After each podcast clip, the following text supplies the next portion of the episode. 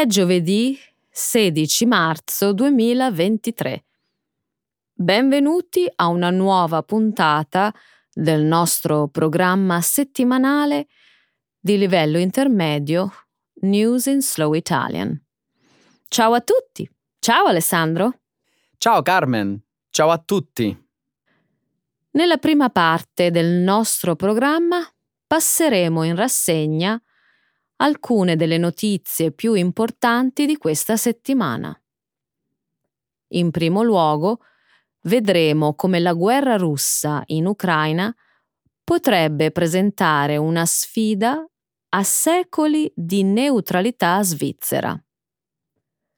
Successivamente commenteremo il voto di venerdì del governo georgiano per revocare un disegno di legge sulla registrazione di agenti stranieri. A seguito delle massicce proteste a Tbilisi, la capitale. In seguito, nella parte scientifica del nostro programma, discuteremo di un'importante scoperta scientifica dei genetisti dell'Università di Osaka, che hanno creato uova vitali a partire da cellule di topi maschi. Infine, commenteremo la 95esima edizione degli Oscar di domenica scorsa al Dolby Theatre di Hollywood.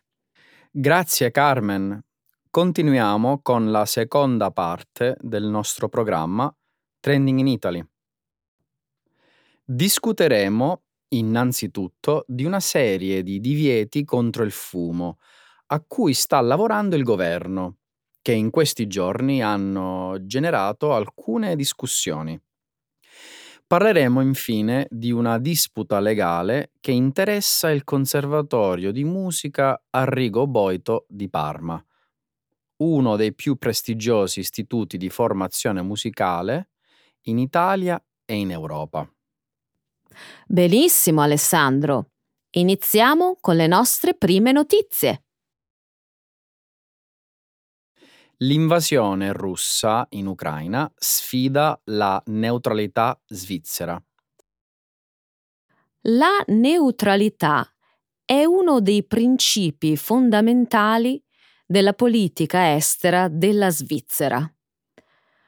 Questa politica autoimposta afferma che la Svizzera non si coinvolgerà mai in conflitti armati o politici e non invierà armi direttamente o indirettamente a soldati in guerra. Il principio di neutralità risale al 1815 ed è stato sancito dal Trattato dell'Aia nel 1907. Dopo l'invasione russa dell'Ucraina, i paesi europei hanno iniziato a sostenere militarmente l'Ucraina. Ciò ha innescato in Svizzera un dibattito interno sempre più teso riguardo alla sua lunga tradizione di neutralità. Nonostante le pressioni di Kiev e dei suoi alleati, la Svizzera ha continuato a impedire ai paesi che detengono armi di fabbricazione svizzera di esportarle in Ucraina. Tuttavia, la Svizzera ha recentemente cambiato alcune delle sue posizioni di neutralità politica. Ha annunciato che intende allinearsi con le sanzioni dell'Unione Europea alla Russia. Si unirà anche alle sanzioni imposte personalmente contro il presidente Vladimir Putin. È ora che la Svizzera inizi a fare ciò che è giusto ma non mi sembra che stia facendo ancora abbastanza o comunque non abbastanza in fretta. Non è facile abbandonare secoli di tradizioni. Eh, soprattutto se queste tradizioni fanno comodo. Carmen, la Svizzera è la principale, se non l'unica fornitrice di munizioni per i sistemi di artiglieria tedesca Gepard, di cui l'Ucraina ha un disperato bisogno. Sono d'accordo con te. La neutralità ha portato molti vantaggi al settore bancario svizzero e anche al suo commercio militare, ma è difficile rinunciare a qualcosa di così radicato nella tradizione e così vantaggioso. Dopotutto, la Svizzera è rimasta neutrale anche durante la seconda guerra mondiale. Lo so, ma i tempi sono cambiati e anche la Svizzera ha beneficiato dell'ombrello della Nato. Non ne sono molto sicura. Direi che Putin e i suoi compagni non attaccherebbero mai i propri banchieri, proprio come non lo ha mai fatto Hitler. Georgia. Parlamento costretto a revocare la proposta di legge sugli agenti stranieri. Martedì scorso varie proteste sono scoppiate a Tbilisi, la capitale della Georgia. Le proteste si sono accese in seguito alla proposta di un disegno di legge da parte del Parlamento georgiano. Se approvata, la legge richiederebbe ad alcune organizzazioni di registrarsi come agenti stranieri. Le proteste sono continuate mercoledì quando la polizia ha usato gas lacrimogeni, granate stordenti e cannoni ad acqua. Ma le azioni della polizia non sono riuscite a fermare le proteste, che sono continuate per tutta la settimana. Venerdì il Parlamento georgiano ha votato 35 a 1 contro il disegno di legge. La seduta è durata appena 4 minuti e non ci sono state discussioni. Sempre venerdì, il Ministero dell'Interno georgiano ha liberato 133 persone arrestate durante le manifestazioni avvenute davanti al Parlamento nel corso della settimana. Gli autori della proposta di legge hanno affermato che è stata modellata sul disegno di legge statunitense del 1938 designato per combattere la propaganda nazista. Tuttavia, i manifestanti georgiani hanno sottolineato somiglianze con una legge approvata in Russia nel 2012. Quella legge è diventata il punto di svolta nella trasformazione della Russia in una dittatura autoritaria facendo crollare i media indipendenti. Certo, la prima cosa che mi viene in mente è la legge russa del 2012. Ha permesso a Putin di soffocare la società civile russa e di iniziare una discesa inarrestabile verso un governo individuale. Sì, Sembra ovvio anche a me. Bene. In questo caso c'è da chiedersi se il partito al governo georgiano abbia realmente capito le eventuali conseguenze. Conseguenze per chi?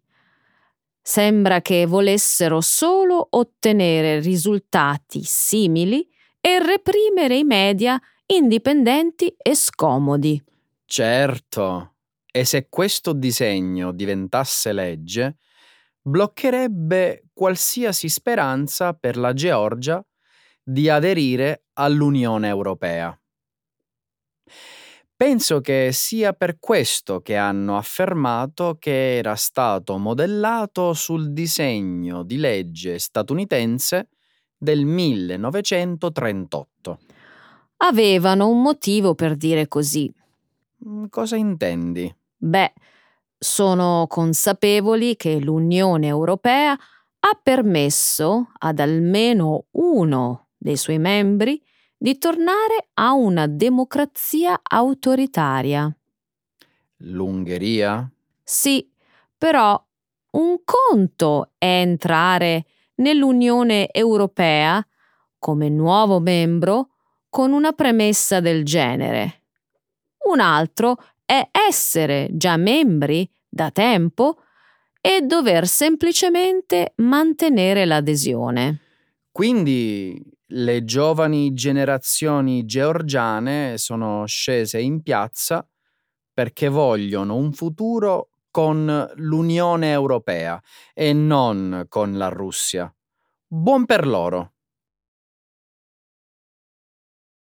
Gli scienziati creano uova da cellule di topi maschi. Il 9 marzo la rivista Nature ha pubblicato un articolo che documenta un nuovo approccio alla creazione di uova da cellule di topi maschi. L'approccio stesso è stato annunciato l'8 marzo dal professor Katsuhiko Hayashi dell'Università di Osaka durante il terzo vertice internazionale sull'editing del genoma umano a Londra. La ricerca è ancora nelle sue fasi iniziali.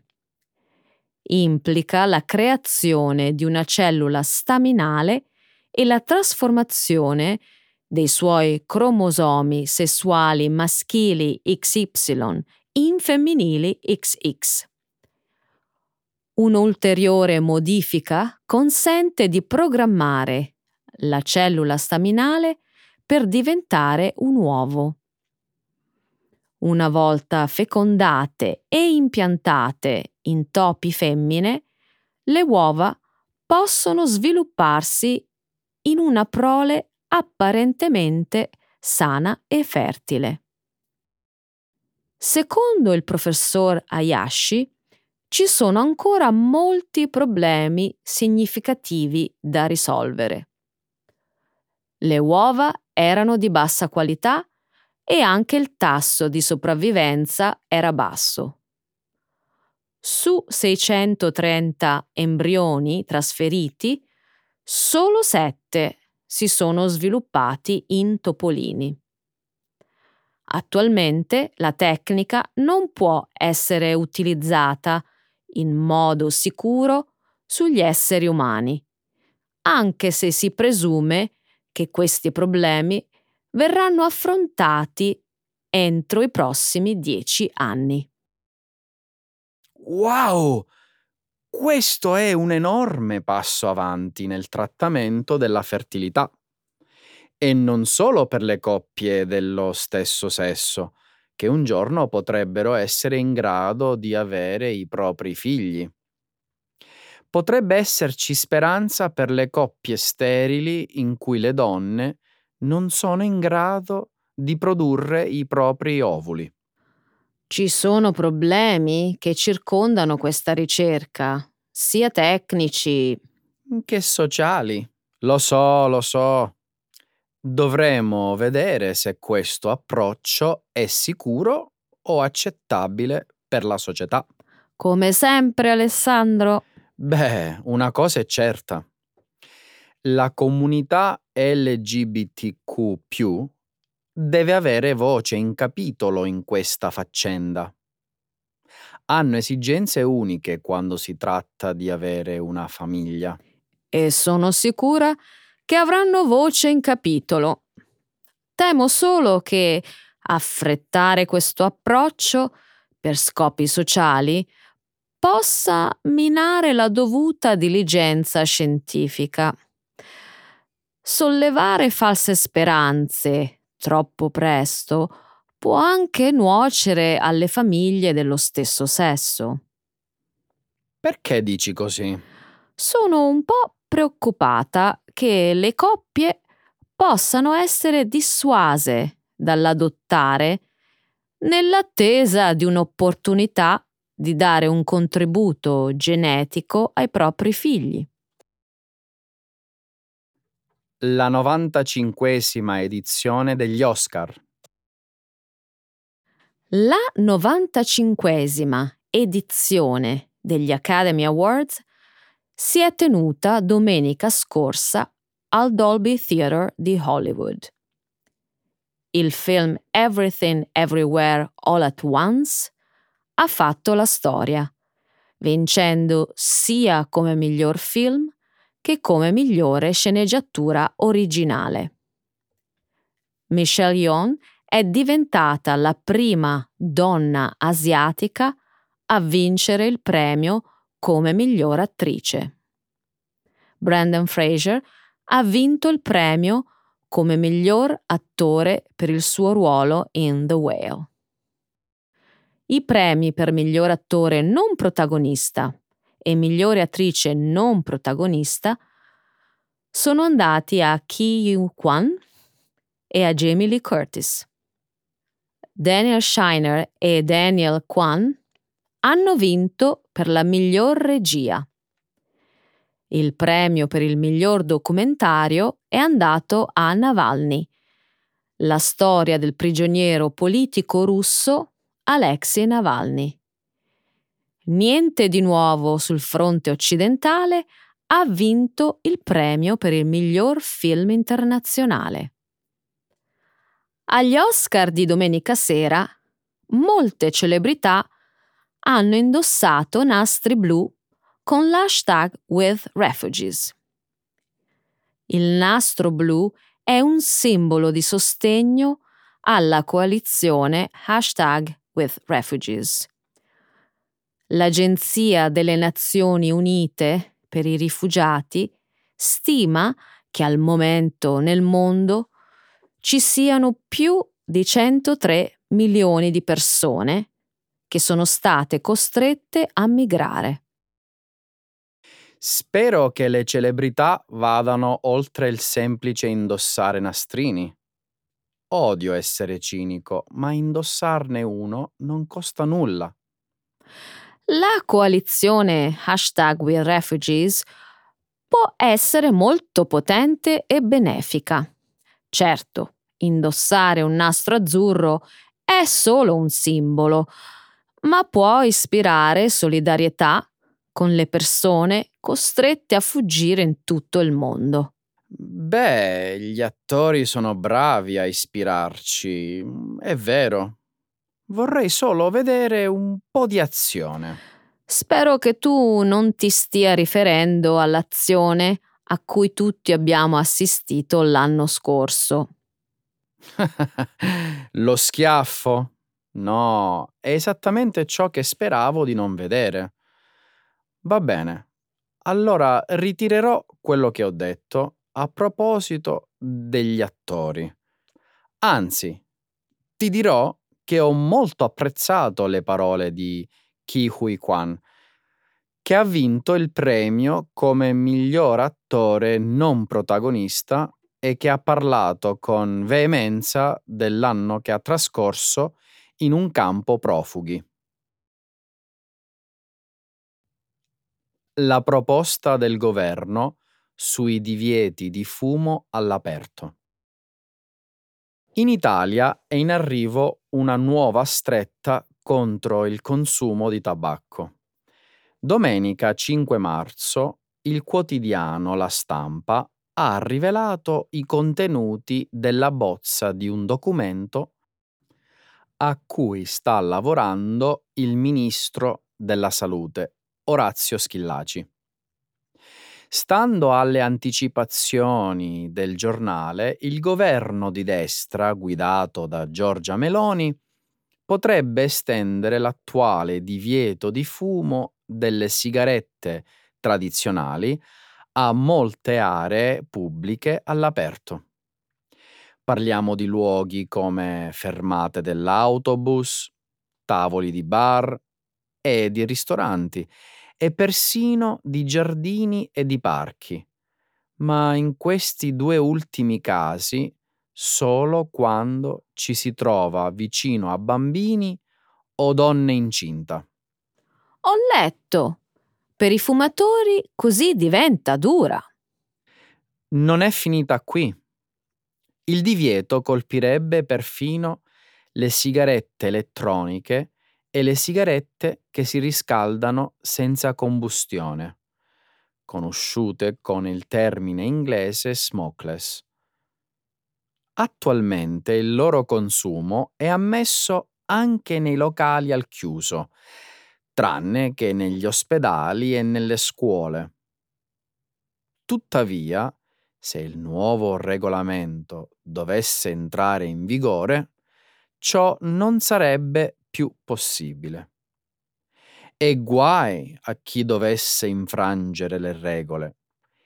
Per i trasgressori colti in flagrante, le sanzioni previste potrebbero arrivare fino a 275 euro. Che stangata! La multa è salatissima. Però se si vuole combattere il tabagismo, e gli effetti nocivi del fumo passivo, non c'è altra soluzione che i divieti e le limitazioni. Purtroppo la passione per il tabacco nel nostro paese ha ancora oggi molti sostenitori. Lo so, i fumatori sono ancora tanti. Ho letto da qualche parte che nel 2022 il Ministero della Salute ha calcolato che in Italia una persona su quattro è fumatrice. Vero? Il governo adesso sembra intenzionato ad affrontare il problema in maniera più decisa. Ma non tutti sono d'accordo. Nulla di nuovo sotto il sole. C'era da aspettarselo che una misura del genere trovasse qualche resistenza. L'Associazione nazionale dei consumatori di sigarette elettroniche si è lamentata sostenendo che non si possono mettere sullo stesso piano lo svapo e il tabacco tradizionale diversi politici italiani si sono allineati su questa posizione, incluso il ministro delle infrastrutture e dei trasporti e leader della Lega Matteo Salvini. Oddio, che ha detto Salvini? Con un messaggio sui canali social ha affermato che è sbagliato porre un divieto sulle sigarette elettroniche, in quanto si tratta di prodotti che stanno aiutando molta gente ad abbandonare le sigarette tradizionali. Mm. Salvini è un membro di spicco dell'attuale governo e i suoi commenti non sono un buon segnale. Cosa temi, Carmen? Sospetto che il ministro cominci ad esercitare pressioni politiche per alleggerire alcune limitazioni considerate impopolari. Di conseguenza, il piano a cui sta lavorando il governo nella lotta al fumo potrebbe essere in parte compromesso. Il Conservatorio di Parma fa troppo rumore. Sai che il Conservatorio di Musica Arrigo Boito di Parma è al centro di un'intricata disputa legale che sta minacciando il regolare svolgimento di attività didattiche. La vicenda è molto interessante e se ne sta parlando parecchio. In sostanza, tre studi legali che si affacciano sulla strada del conservatorio hanno chiesto al comune di fermare le esercitazioni musicali perché, a loro dire, fanno troppo rumore e questo ostacolerebbe la loro attività professionale. Per sostenere la propria tesi, gli avvocati si sono rivolti all'ARPA, l'agenzia regionale che si occupa di protezione ambientale e di inquinamento acustico. I tecnici di questa organizzazione hanno fatto delle rilevazioni e hanno constatato che in effetti i suoni provenienti dal conservatorio superavano i limiti di rumorosità previsti dalle leggi nazionali ed europee. Visti i risultati dell'esame, il comune ha ordinato all'istituto di smettere di suonare. Tuttavia, il provvedimento è stato temporaneamente congelato dai giudici del Tribunale amministrativo regionale della regione Emilia-Romagna che stanno studiando il caso e che a breve dovrebbero emettere una sentenza a riguardo. Rimango di stucco. È tutto vero. Il Conservatorio di Parma è in attività da due secoli ed è considerato uno dei maggiori istituti di formazione musicale d'Europa conta circa un migliaio di studenti, molti dei quali stranieri. Che un'istituzione di così grande prestigio rischi di dover sospendere l'attività è paradossale. Se ciò dovesse accadere, cosa ne sarà dei corsi di laurea e dei progetti in collaborazione con le altre università? Credo che il rischio sia la bancarotta. A questa ipotesi non ci voglio nemmeno pensare. Ma la comunità locale non si esprime? Parma ha una grande tradizione musicale.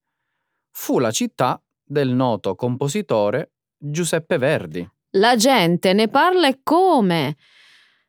Secondo quanto racconta il quotidiano Repubblica, il 28 febbraio, molti residenti sono increduli, altri invece si domandano come si possa definire rumore il suono delle esercitazioni musicali e sostengono che sia la prima volta in 200 anni che qualcuno lamenta un fastidio. Non so, Carmen. Un tempo c'era maggiore tolleranza, mentre oggi è sempre più evidente che ognuno pensa a se stesso. È una tua impressione o stai citando i risultati di qualche ricerca sul tema? Parlo per esperienza personale. Penso che gli studi legali che contestano il volume della musica se ne infischino dell'interesse collettivo e siano anche piuttosto presuntuosi.